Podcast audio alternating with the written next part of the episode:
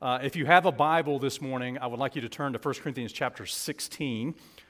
The message this morning is entitled Giving to Get the Gospel Beyond Our Borders. How many of you were here this past Wednesday night with our missionaries Dan and Janice Jalowick? Okay, so, so if, you, if you missed Wednesday night, uh, you know, I'm not being critical, man, you just missed it. We had a great time of, of fellowship with, with another missionary family that we support in Zambia, Africa. Uh, Dan Jalowick came and, and, gave us an update from the field.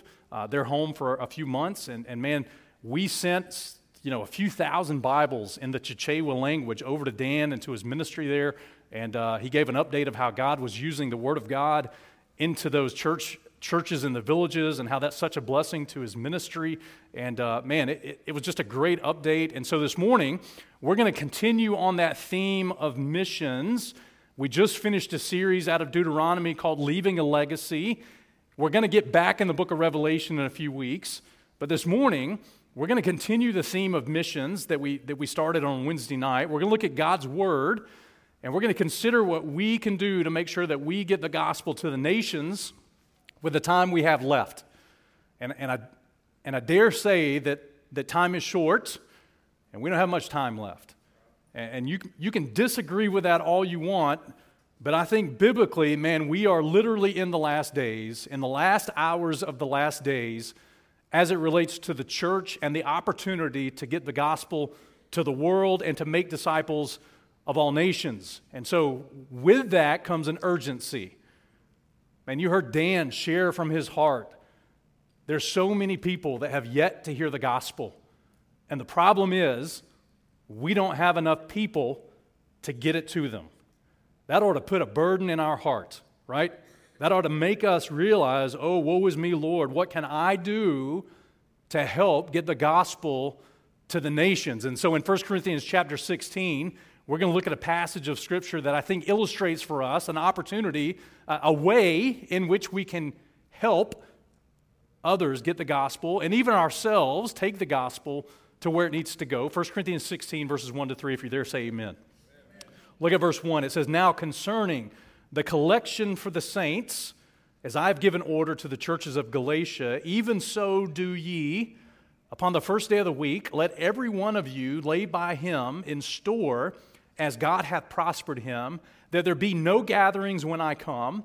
And when I come, whomsoever ye shall approve by your letters, them will I send to bring your liberality unto Jerusalem. And so, and so this morning, as we get into the book of First Corinthians, Paul is writing to a local church. It was a church at Corinth, but listen, this church was probably unlike any other church in the New Testament. It was the most carnal, envious, divided, spiritually immature church in the entire New Testament. It is the church of Corinth, and as we, as we study the Bible, we know that Paul's epistle of First Corinthians is really an epistle of correction. Because, man, this church needed help. They, they, were, they were saved just like we are. They believed in the gospel of Jesus Christ, and yet they were still babes in Christ. They were carnal, walking in their flesh. Paul even said, I can't even speak to you as unto spiritual. Man, that listen to, listen to this. 1 Corinthians 3, this is what Paul's assessment of their spiritual maturity was. In verse 1, he says, I, brethren, could not speak unto you as unto spiritual, but as unto what? as unto carnal, even as unto what? Babes in Christ. He says, I fed you with milk and not with meat, for hitherto you were not able to bear it, neither yet now are ye able. For you're yet carnal. And whereas there is among you envyings and strife and divisions, are ye not carnal and walk as men? And so, man, as, as Paul opens this epistle and addresses this church, he is dealing with a spiritually immature, carnal, divisive, envious church who had open sin going on, open rebellion going on, and, and, and yet Paul, through the inspiration of the Spirit of God, wasn't going to leave them in that state.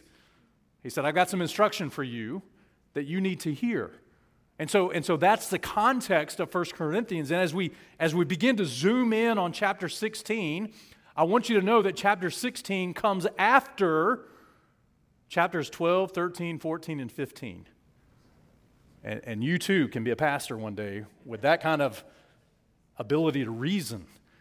You see, 1 Corinthians chapter 12 through chapter 14, Paul gives that church clarity on spiritual gifts.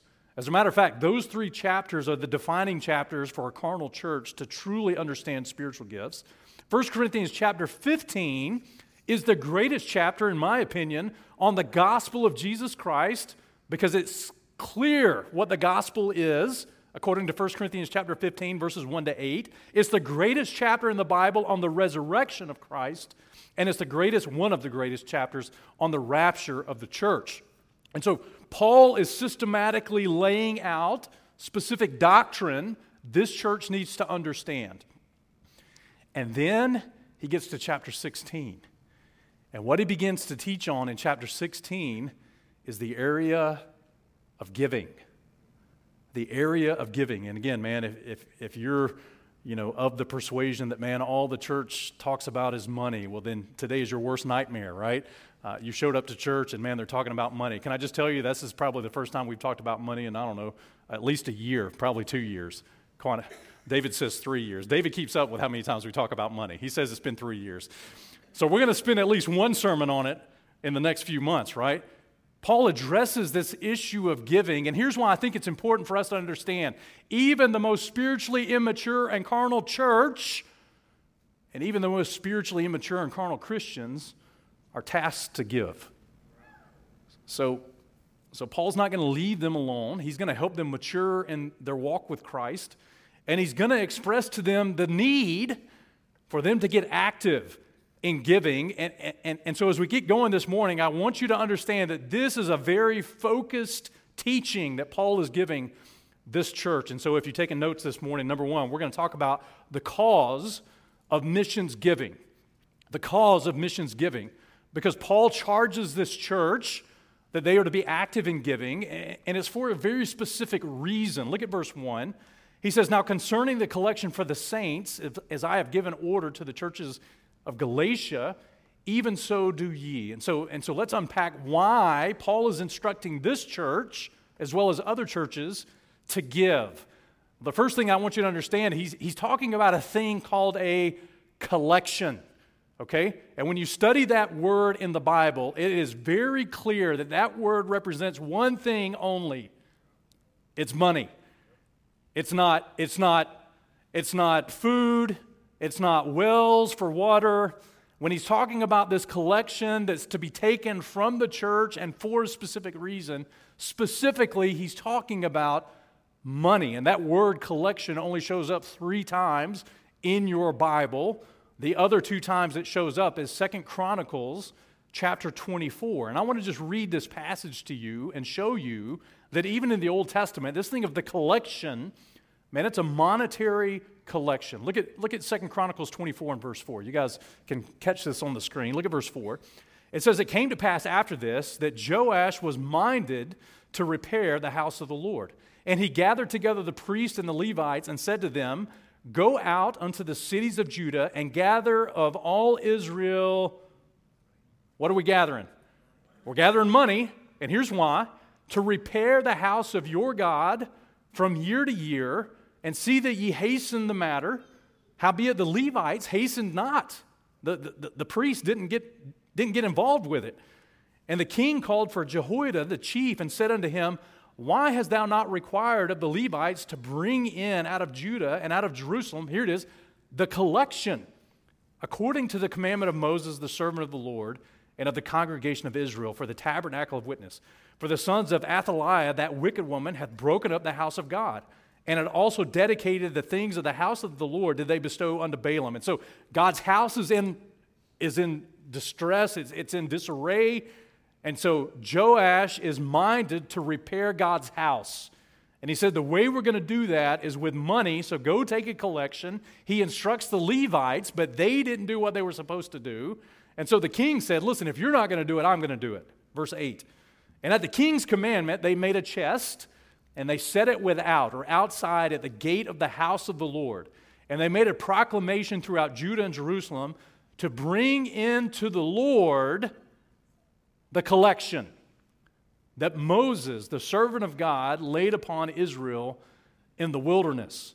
And all the princes and all the people rejoiced and brought in and cast into the chest until they had made an end. Now, listen, you're going to hear this text again really soon because this talks about, man, God's people need to make sure that God's house is in order. And when it's in need of repair, there needs to be a collection made for it, right? And we're going to talk about that in a couple of weeks, but, but right now, I just want to prove the point that anytime God's word talks about a collection, he is talking about money. That's exactly what he's talking about. And so if we go back to 1 Corinthians 16, Paul is saying, listen, we want you to take this collection for the saints, and it's from other churches, even in Galatia.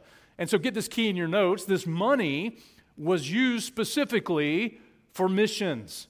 Okay, and verse 3 tells us where this money is going to. We know that he's charging Corinth to take this collection, but where's the money going to?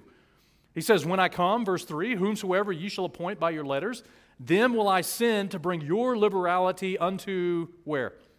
Unto Jerusalem. And so Paul is writing to a local church and he's telling them to, to take a collection and to give, and it's going to another geographical location. You guys okay with that? It's going to another area of gospel ministry. Now, here's an important note that we need to get down. This offering, this collection, is not the tithe.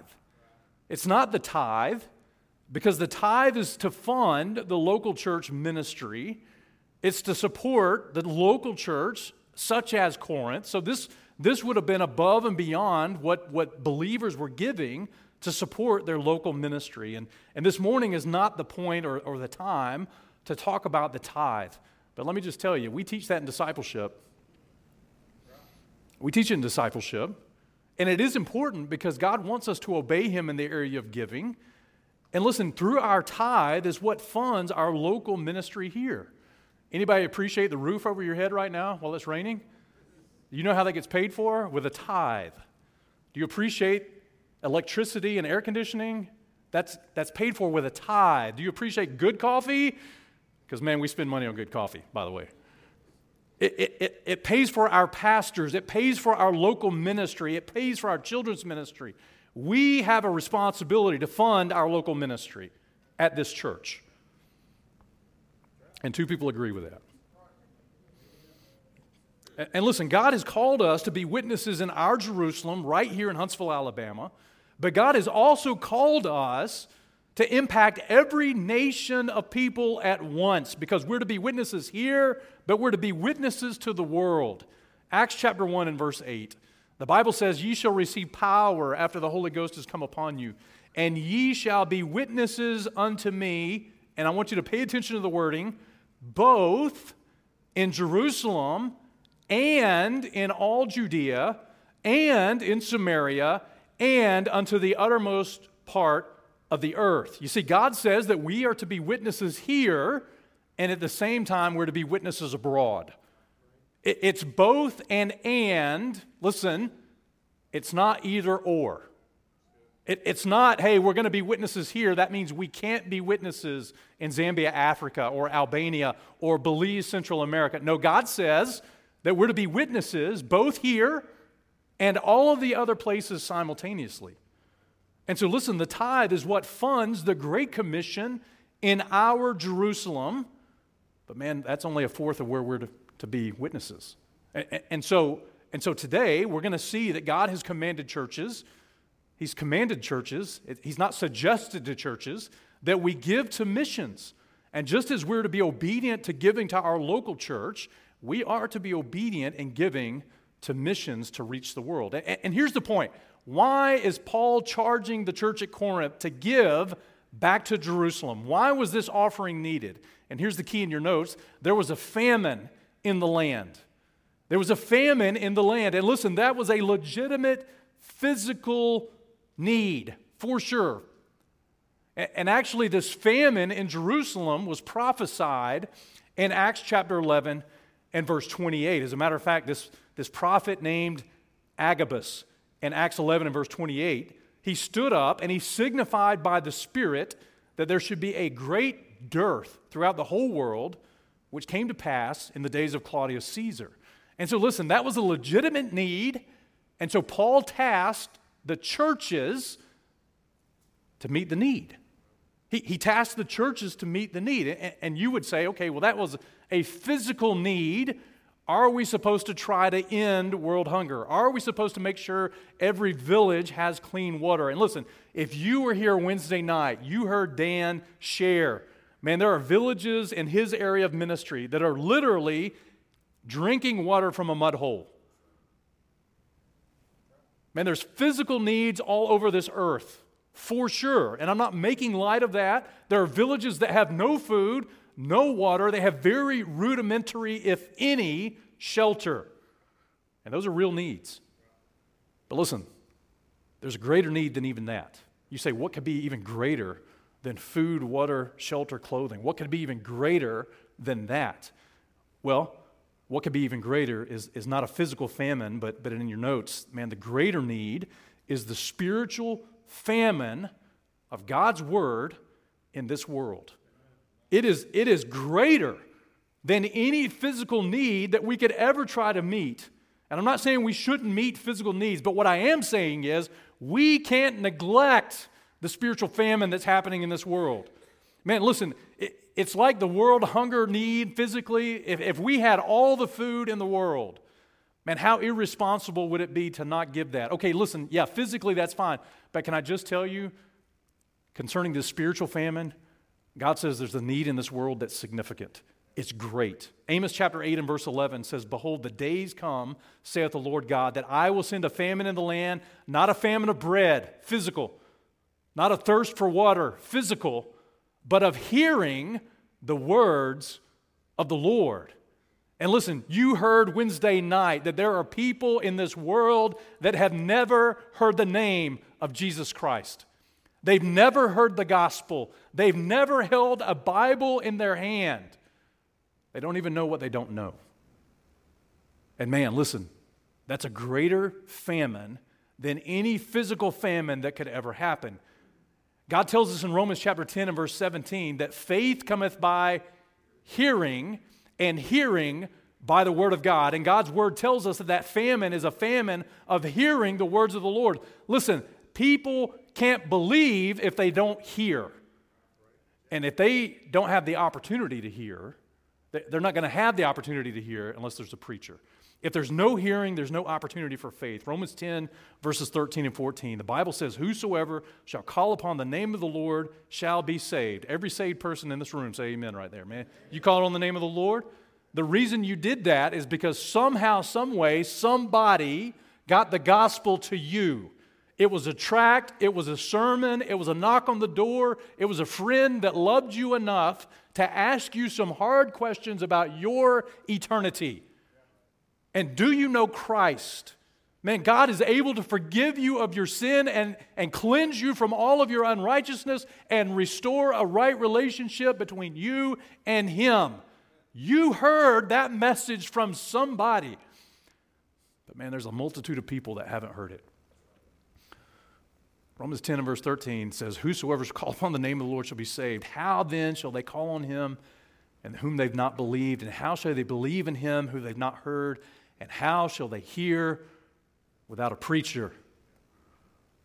That's why you just can't live out your Christian faith without opening your mouth and preaching the gospel. The gospel is a verbal communication, it's something that we preach to the lost to let them know that there's hope in the person of Jesus Christ. But man, listen, if there is no preacher, then there's no communication of the Word of God. And if there's no communication of the Word of God, there's no opportunity to hear. And if there's no opportunity to hear, there's no opportunity for faith.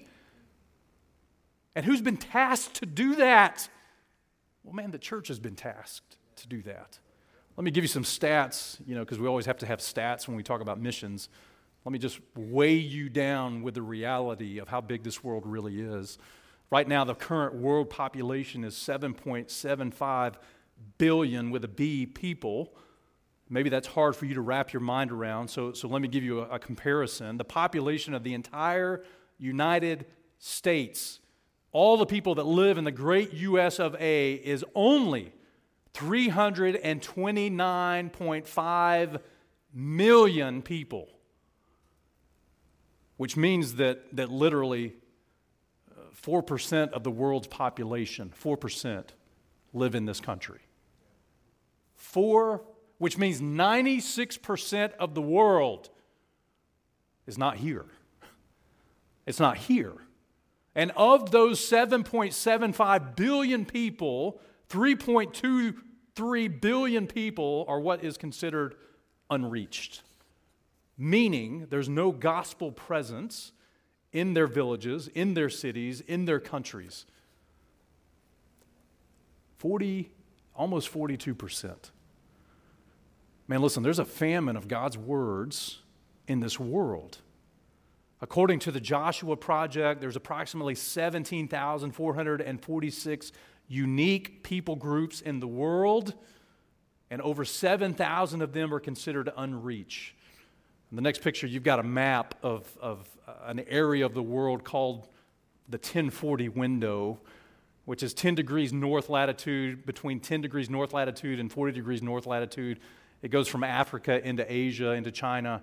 And in that window of, of geography, every red dot represents one of the 100 most, uh, one of the 100 largest unreached people groups in this world. These people don't have a gospel presence.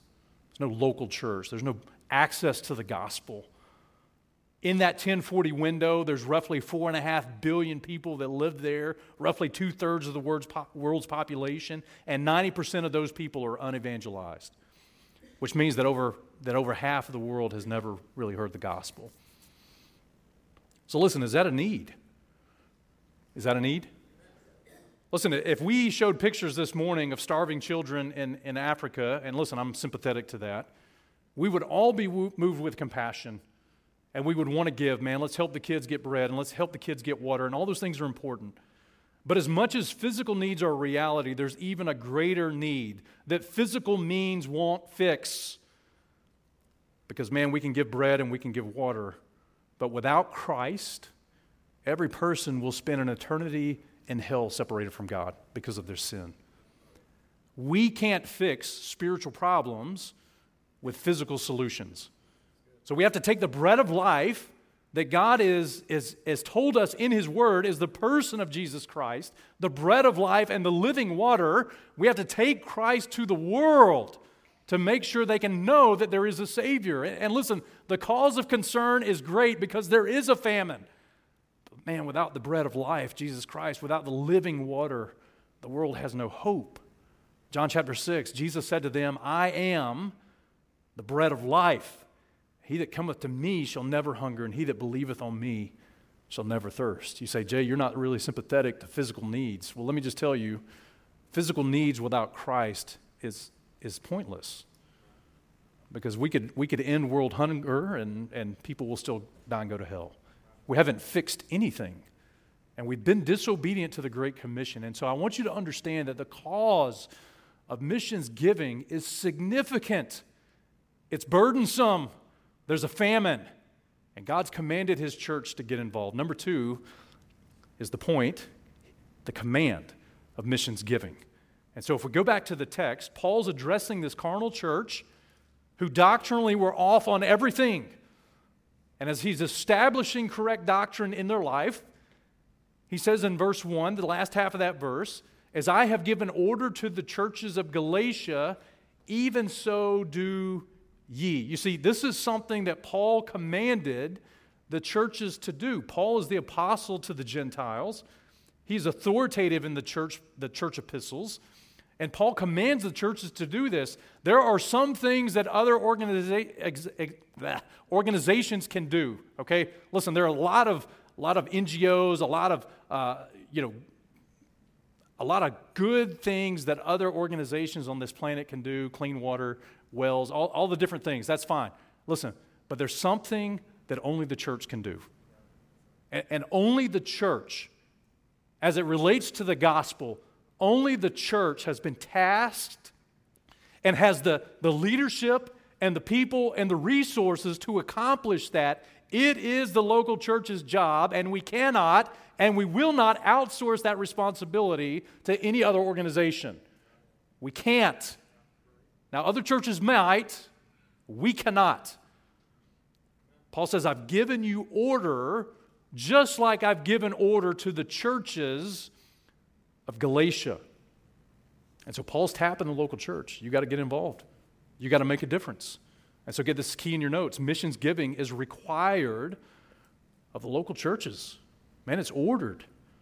God gives us authoritative instruction to collect this money. And listen, it wasn't just for the church at Corinth, it was for the churches in Galatia. Paul says in Romans 15 that other churches got involved in this those of Macedonia, those of Achaia. This famine, again, physically, but also represents a spiritual famine in Jerusalem. Paul says churches got to get involved. Look at Romans 15, 25 to 27. I don't know if I have that on the, the screen. Derek says no. Let me read it to you. Paul says, But now I go to Jerusalem to minister unto the saints, for it hath pleased them of Macedonia and Achaia to make a certain contribution for the poor saints which are at Jerusalem. For it pleased them very well, and their debtors they are, for if the Gentiles have been made partakers of their spiritual things, their duty is also to minister to them in carnal things.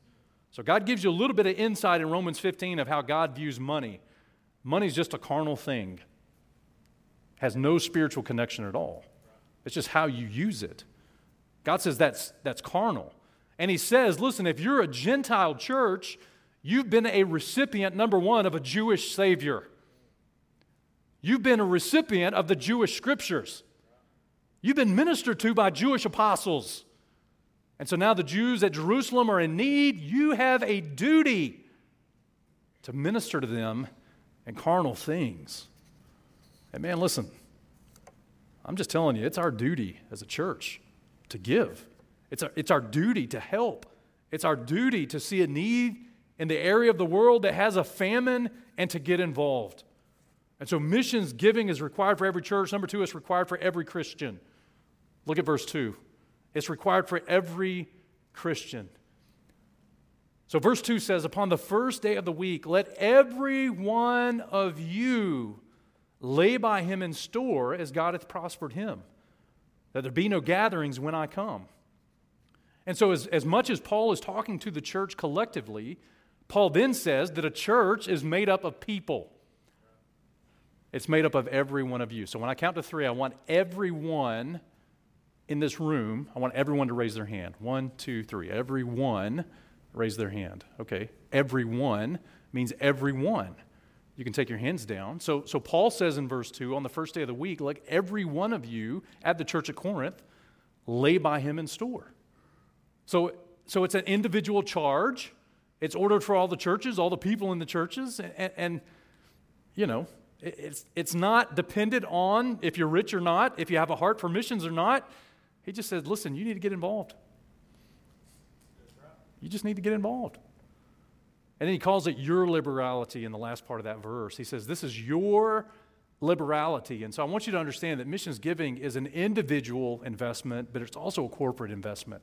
Here's what I mean when you give individually, we as a church give corporately. And it's our liberality together.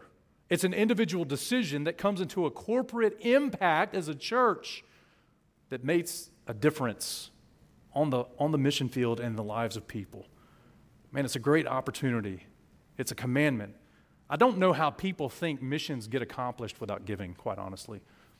Just like I don't know how people think local church ministry gets accomplished without tithing.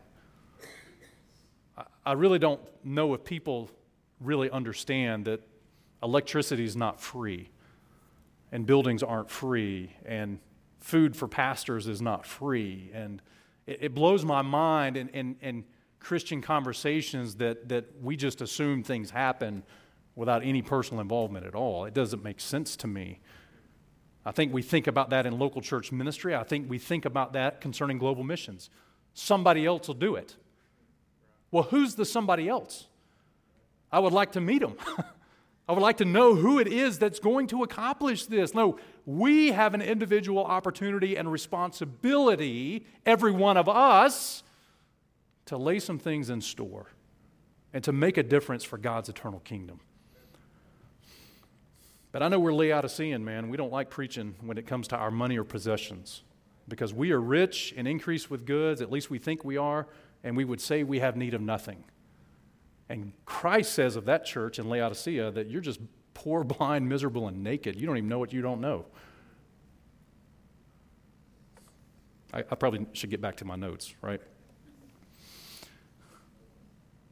So, so let's, let's wind this thing down. I want to I wanna show you the last couple of points. And, and if you'll go back to verse 2 with me, I want to show you the specifics concerning the collection of missions giving. Okay, so he said in verse 2 Upon the first day of the week, let every one of you lay by him in store as God hath prospered him, that there be no gatherings when I come. And so, again, Paul is instructing this church. He's planning on stopping by Corinth. He's saying, Listen, go ahead and do this so that when I get there, we don't have to take a gathering. Okay, so number one, under that point is the timing of this collection. Paul says you do this on the first day of the week.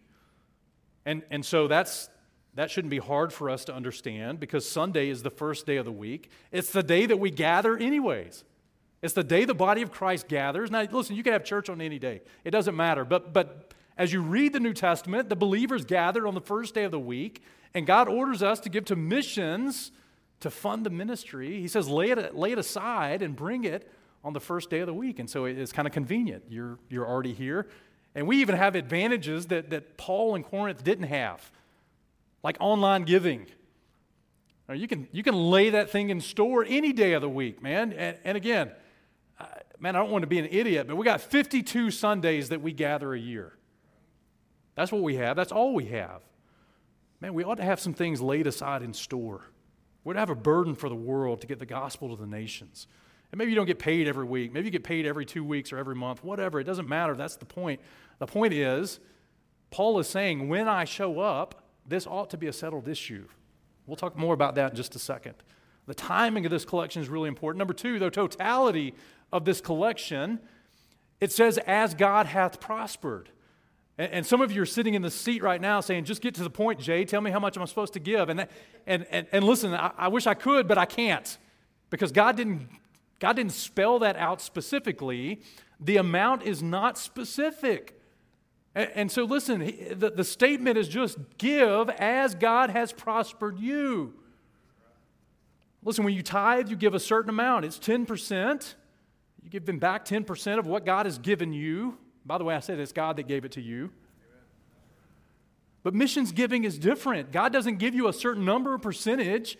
He says to give it as God has prospered you. And so here's the question on the table for all of us How has God prospered you? Now, you need to buckle up for this next statement and anoint your ears with grace. You ready? You won't know the answer to how God has prospered you until you become a good steward of God's resources in your life. And that includes money.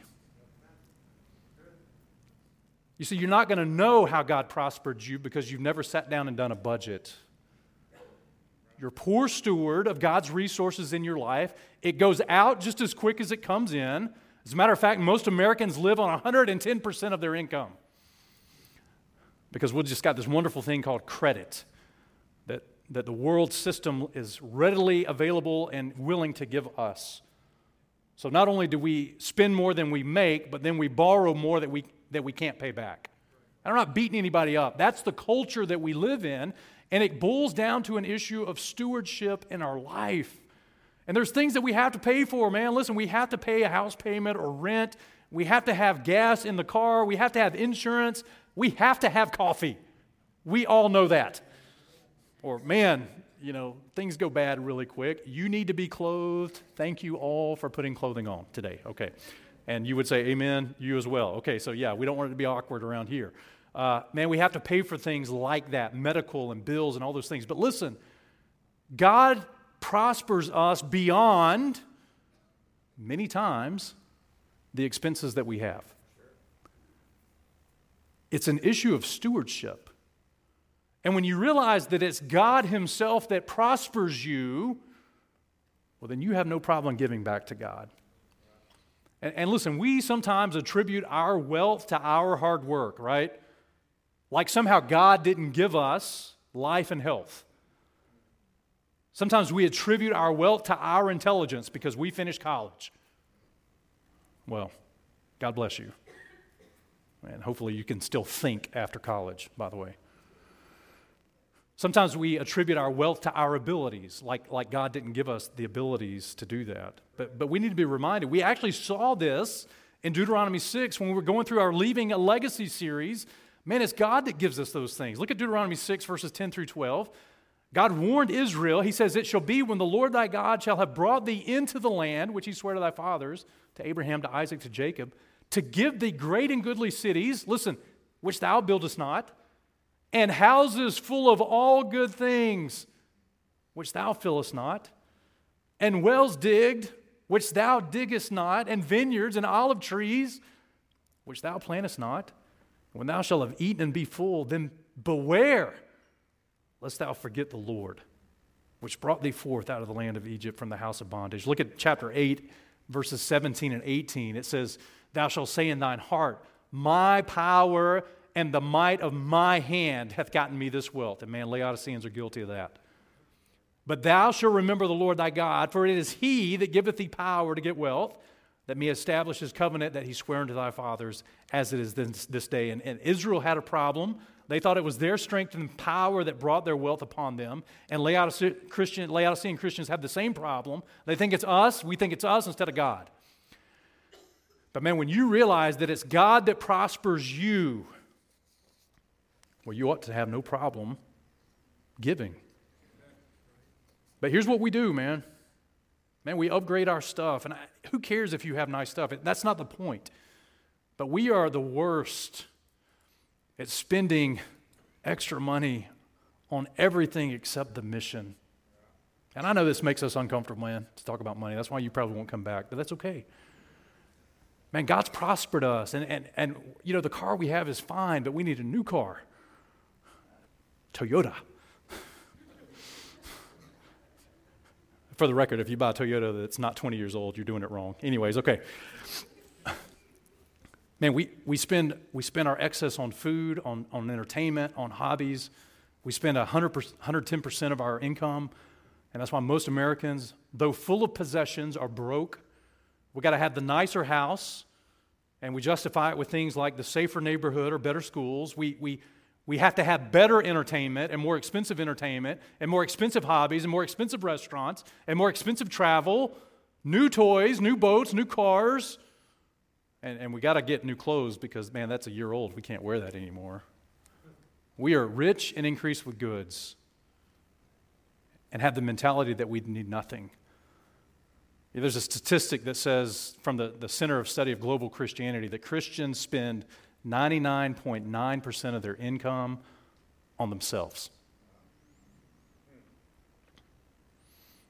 So, so Christians have developed and adopted a skewed version of the American dream. You say, man, I'm a Christian. I don't think like that. Oh, I don't know, man, if that's true. 1 John chapter 2, here's the litmus test. Verse 15 says, Love not the world, neither the things that are in the world. If any man love the world, the love of the Father is not in him. And man, it's easy for a Christian, it's easy for any of us to fall under the illusion and the trap that the things of this world will somehow satisfy us. But the truth is, materialism is an itch that can never be scratched.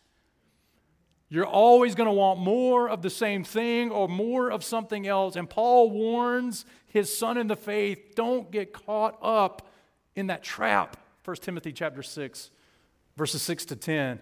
Paul warns Timothy, a, a, a pastor, a minister. He says, But godliness with contentment is great gain. So go, God is looking for godliness and contentment. And he says, That is what's great gain, not your 401k, not the size of your house or your car. Listen, We brought nothing into this world, and you need to underline this statement in your Bible. It is certain we can carry nothing out. I preached a few funerals, man. No U Haul showed up. You're not taking anything with you. It's certain. And, and so God's word says, having food and raiment, let us therewith be content. But they that will be rich, by the way, God doesn't have a problem with people that have wealth and money. But many of us have what we have, but we somehow want more, right? They that will be rich fall into temptation and a snare and into many foolish and hurtful lusts, which drown men in destruction and perdition. For the love of money is the root of all evil, which while some coveted after, they have erred from the faith. And they pierced themselves through with many sorrows. Man, you, you can't scratch the itch of materialism. As a matter of fact, when you start chasing that, God says you're going to err from the faith. You say, Well, that'll never happen to me.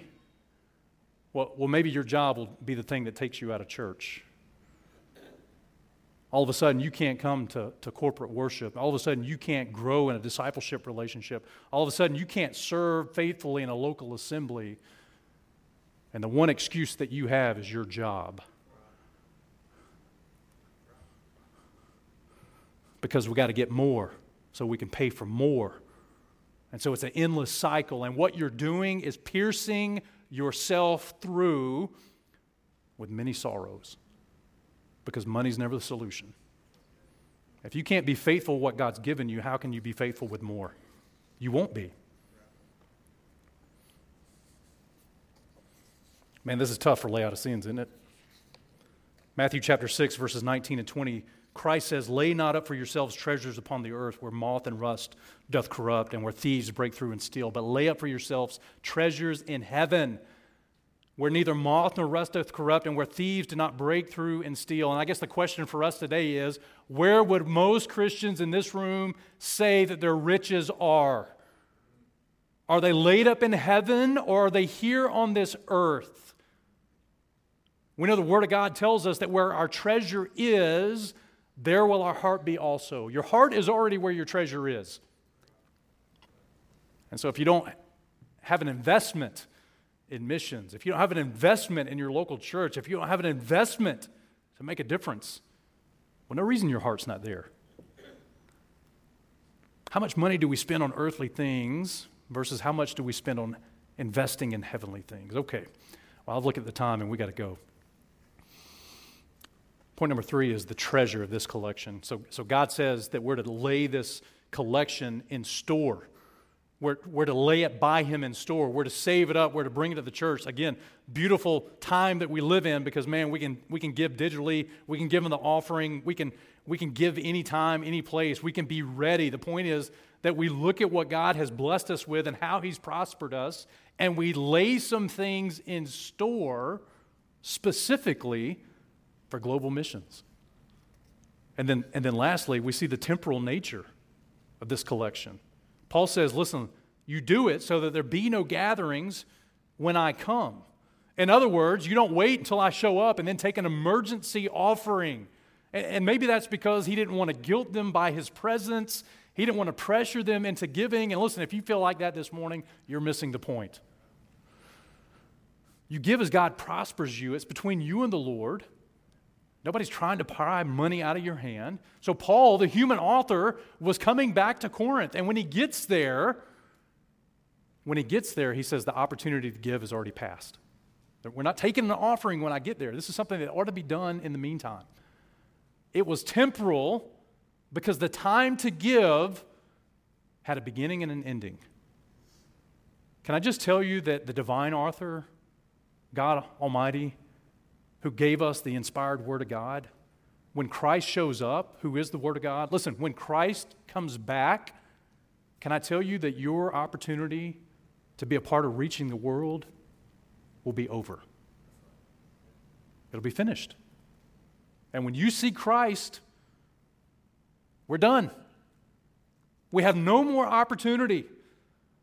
And, and, and, can I just tell you that when we do what God's called us to do, man, when the phone rings, when a missionary calls, when there's an emergency on the field, it's beautiful because, man, we can just meet the need as a corporate body immediately because we're all invested. There's no special offerings, there's no pleading or begging. Man, there's time for that when we, when we have a huge need, whatever. But listen, can I just tell you, we only have a certain amount of time.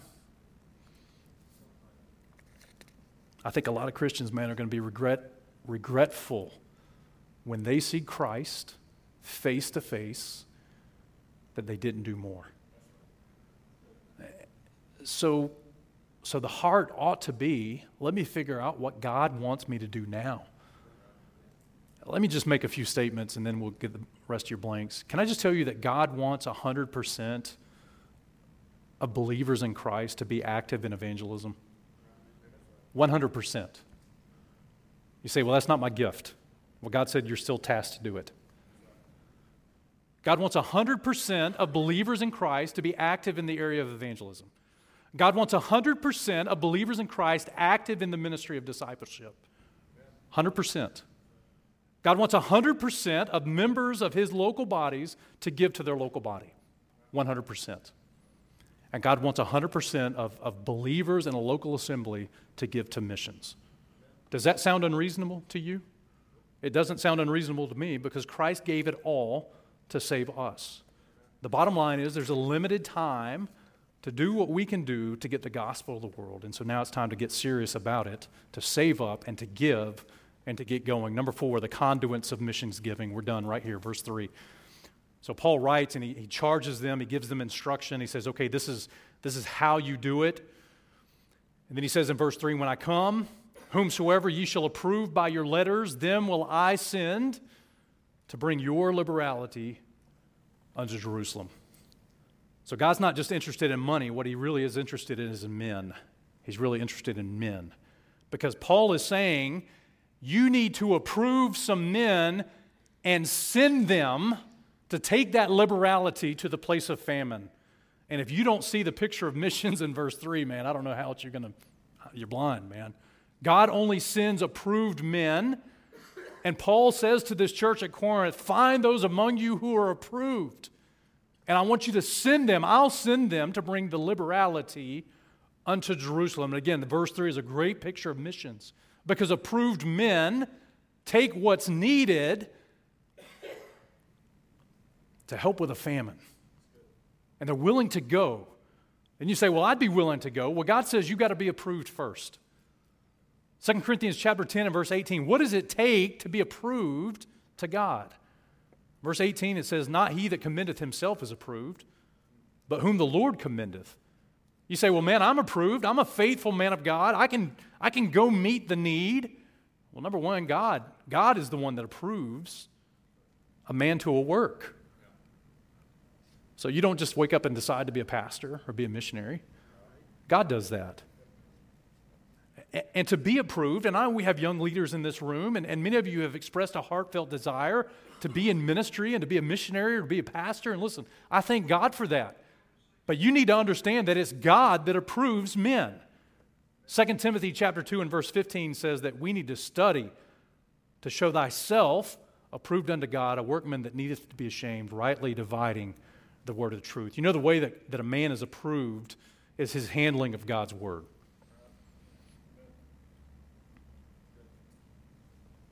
Not his handling of money. Matter of fact, if you can't handle the Word of God, you probably have no business handling the resources of God. 1 Corinthians 11 and verse 19 says, There must also be heresies among you, that they which are approved may be made manifest among you. You know how approved people are approved? Because they spend time in God's Word. And when heresies creep up within the church, man, people that bring in false doctrine from outside or false doctrine from within, those that are approved can take the Word of God, rightly divided, and defend what God's Word says. That's how you're approved. Paul says, listen, whoever you approve, Corinth, you send them to bring the liberality to Jerusalem. You send them out almost like a missionary. Only approved men get sent by God. Romans 16 and verse 10 says, A salute Apelles. And here's God's record of this man in the scripture approved in Christ. Salute them which are of uh, Aristobulus' household. Man, Apelles is approved in Christ as a testimony that he's approved. So here's the last point, man. I know we've talked a lot about finances this, this morning, but can I just tell you the greatest gift that God could get from us is not our money, it's ourself. It's our life. It's our life. The greatest thing that you could put in availability for God's use, it's your life. And let me give you the testimony of the Macedonians in 2 Corinthians chapter 8, and we're done, but I need you to look at this passage. Paul writes and he says, Moreover, brethren, we do you to wit the grace of God bestowed on the churches of Macedonia, how that in great trial of affliction, the abundance of their joy and their deep poverty abounded to the riches of their liberality. This, these Macedonians weren't rich, but they were full of joy. The Bible says they had deep poverty. But when you have deep poverty and an abundance of joy in Christ, guess what? You have riches of liberality that you can give. Verse 3 says, For to their power I bear record, yea, and beyond their power. They were willing of themselves, praying us with much entreaty that we would receive the gift and take upon us the fellowship of the ministering to the saints. And this they did not as we hoped. Paul said we had a, an expectation. We kind of were anticipating what they would do. But verse 5 says, But first gave their own selves to the Lord and unto us by the will of God. You see, the Macedonians said, Hey, man, it ain't about money, it's about men. I want to be approved. I want to give myself to the Lord's service. So, this morning, in your notes or in your, in your seat this morning, you have a faith promise mission commitment. And let me explain that, and I'm going to pray and we'll dismiss. Number one, I don't want you to fill that out right now. If you filled that out and dropped it in the offering, uh, you know, you didn't listen to the instructions because I didn't give any instructions concerning it. Here's what I want you to do with that. Number one, I want you to take it home. And what I'm asking is for you to prayerfully consider concerning the area of missions, what it is that you and your home could do the next 12 months from October to October. And we, we try to do this once a year to, to kind of get an idea of what mission needs we can meet as a, as a church family. And so, as you take that commitment home, you need to know number one, it's not a pledge. Nobody's going to come to your house, knock on your door, and say, hey, man. As a matter of fact, there's not even a place for your name on that piece of paper. It needs to be anonymous. But, but prayerfully consider with you and your family, get your kids involved, get your wife involved. Listen, prayerfully consider what is it that God could do through us based on how He has prospered us in the area of missions. And then what I want you to do, we're going we're to leave this open for the month of October. So the last Sunday in October will be our cutoff. But we want you to, to turn in one slip per family or per household or per giving unit, however you do that fill out the amount, and then the second thing is you fill out the frequency. So, again, we, we try to calculate our missions budget based off of this. So, so determine if you're going to give weekly, monthly, or, or a one time gift yearly. And then circle whether you're an adult, a teen, or a child. Because, man, if my kid was in here, she would give like $5,000 a week. And, well, number one, we don't make that. And so, man, that, that would kind of skew the missions budget just a little bit. What we're going to ask you to do is turn this in at your convenience, at, at your leading, but for the next month, every Sunday, we're going to make these available. Uh, so if you need a couple weeks to pray over it before the Lord, that's what we want you to do. We're also going to send out a email with a digital link where you can do the exact same thing. Here's what I ask you to do: only fill out one per family. Okay, so I don't need you to fill it out every week, the exact same thing over and over again, okay? So this is just between you and the Lord, uh, but, but man, consider how God has prospered you in your home. And consider giving your life. Can you consider doing that? God's kind of prospered your life. And He's given you health, He's given you wealth. He's giving a church that will teach you the Bible, that will disciple you, that'll train you in ministry. I think what God's looking for is your availability.